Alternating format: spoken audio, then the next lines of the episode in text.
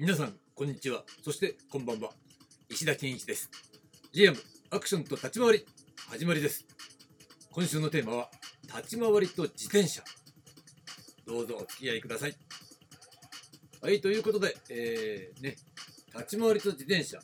立ち回りの上達過程を自転車に例えるとよくわかると。ねいうことで自転車をね例にお話をしていました。え昨日はね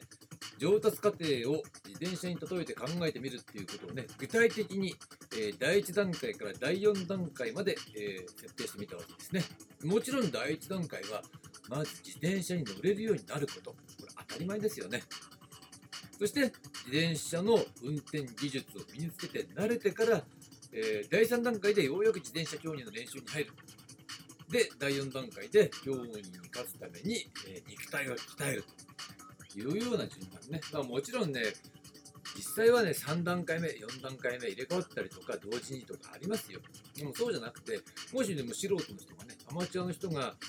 えー、競技に参加しようと思ったら、やっぱり慣れてから、ね、技術性を高めて、さらに欲が出て、えー、トレーニング、筋トレとかに励むっていう順番になるのは当然ですよね。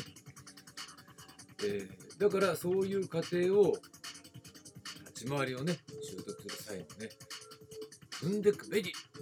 ということで、えー、今日のテーマは、まずは自転車に乗れるようになろうということなわけです。でね、やっぱ、立ち回りを自転車に例えるんだったら、ね、まずは乗れるようになるイコール立ち回りも、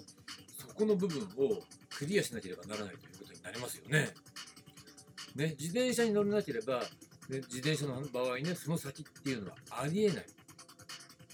本来ありえないですね、当然ね。同様にね、立ち回りだって本来はありえないんです。ね。だけど、そのありえないことが無理やり、えー、行われていると。その結果、えー、教わった人はいつまでたっても上手くならないね。永久に上手くならない。これが、まあ、アクション業界ではね、俗にっていうか、一部知られてるものの間でね、えー、語られてるね、ある種のことわざ的なものがあるんですが、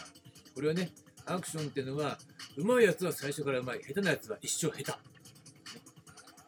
そこの理由はっていうところにもね、引っかかってくることになりますよね。うん、だからそれは才能っていう形で処理しちゃうと、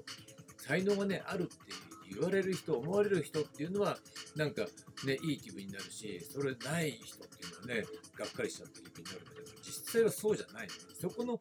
掴むっていうところね、自転車に乗れるようになっているのかいないのかってことは、かなりね、大きな比重を占めるわけなんですよ。でね、この乗れると乗れないとの違いっていうのを立ち回りにえー、置き換えたならばどういうことっていうと、これは、そこのね、部分には立ち回りの技術性っていう部分が、ちょうどね、境目になって存在しているんです。だからそこのある技術性をクリアしているかいないかっていうことが乗れるとか乗れないとかのね、違いになってるわけですね。だからクリアしていないのにっていうのがイコール乗れないのに無理やり立ち回りをやるっていうのは無理だわ。で、生実家実際の動きをやっちゃうと、そこから戻って基本を習得するっていうことっていうのはなかなかね、いろいろな意味で難しい。ね、マインド的にも難しいし、そこを、まあ、実際は教えれる人もあまりいない。ほとんどいない。だから、やっぱり、えー、そこのところは、はっきりとさせておかなきゃならないということをね、えー、考えて自転車のね、例えを持ち出してきたわけですよ。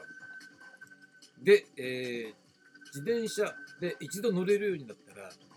その乗れなくなるってことはないですよね。で、実はね、立ち回りのこの基本のね、部分ね、ここも一度できるようになったら、できなくなるっていうことはないわけです。ただね、やっぱりその、自転車みたいに乗れるか乗れないかっていうさ、2つに1つみたいな形ではなくて、ある幅があって、その中で上達していく、精度が上がっていくっていうプロセスはあるので、できるようになっても、ね、一回できるようになっても、精度はある程度高く高めていく必要っていうのはもちろんあるんですよ。でその精度が高まれば高まるほどうまくなる。うん、だけど、ある程度、えーのレベルまで身につけてしまえばできなくなるってことはないのね。だからそこは最初からきっちりやった方がいいですっていう話なんですよ。ね。で、この基本をしっかり身につけるっていうことなんですが、問題はね、何が基本なのっていうね、今話したその技術性のね、境目になる。そこのところは、まあ、プロでもほとんど理解してないんじゃないかなっていうね、ことが言えると思うんです。要するにね、できている人でもそこを理論化してるわけじゃなかったりするから。ね。あの、努力感なしでマスターしちゃった人っていうのは、かなり才能あるみたいな感じで処理しちゃうから、あんま深く考えないのね。だけど、やっぱりね、私が教わった先輩の世代っていうのは、ね、言い方とかね、教え方、伝え方っていうのは様々だったとしても、最低限本質を理解していたし、自分で体現していましたよね。その中の、本当に、あの、トップの天才的な人っていうのは、ちゃんと言葉にしてね、説明することができるんだよね。えーだから、やっぱりそこをね、技術論っていう部分がないわけじゃなくて、しっかりやる。だからそこを私たちはしっかり練習して、なおかつ体系にして自転車に乗れるっていうことを最初に持ってくるその技術体系を作る必要があるというふうに思ってますよ。まあ実際はね、もう作ってあるんですけどね。ということで、それが何かっていう話は、えー明日、この続きはね、またお話ししたいと思います。ありがとうございました。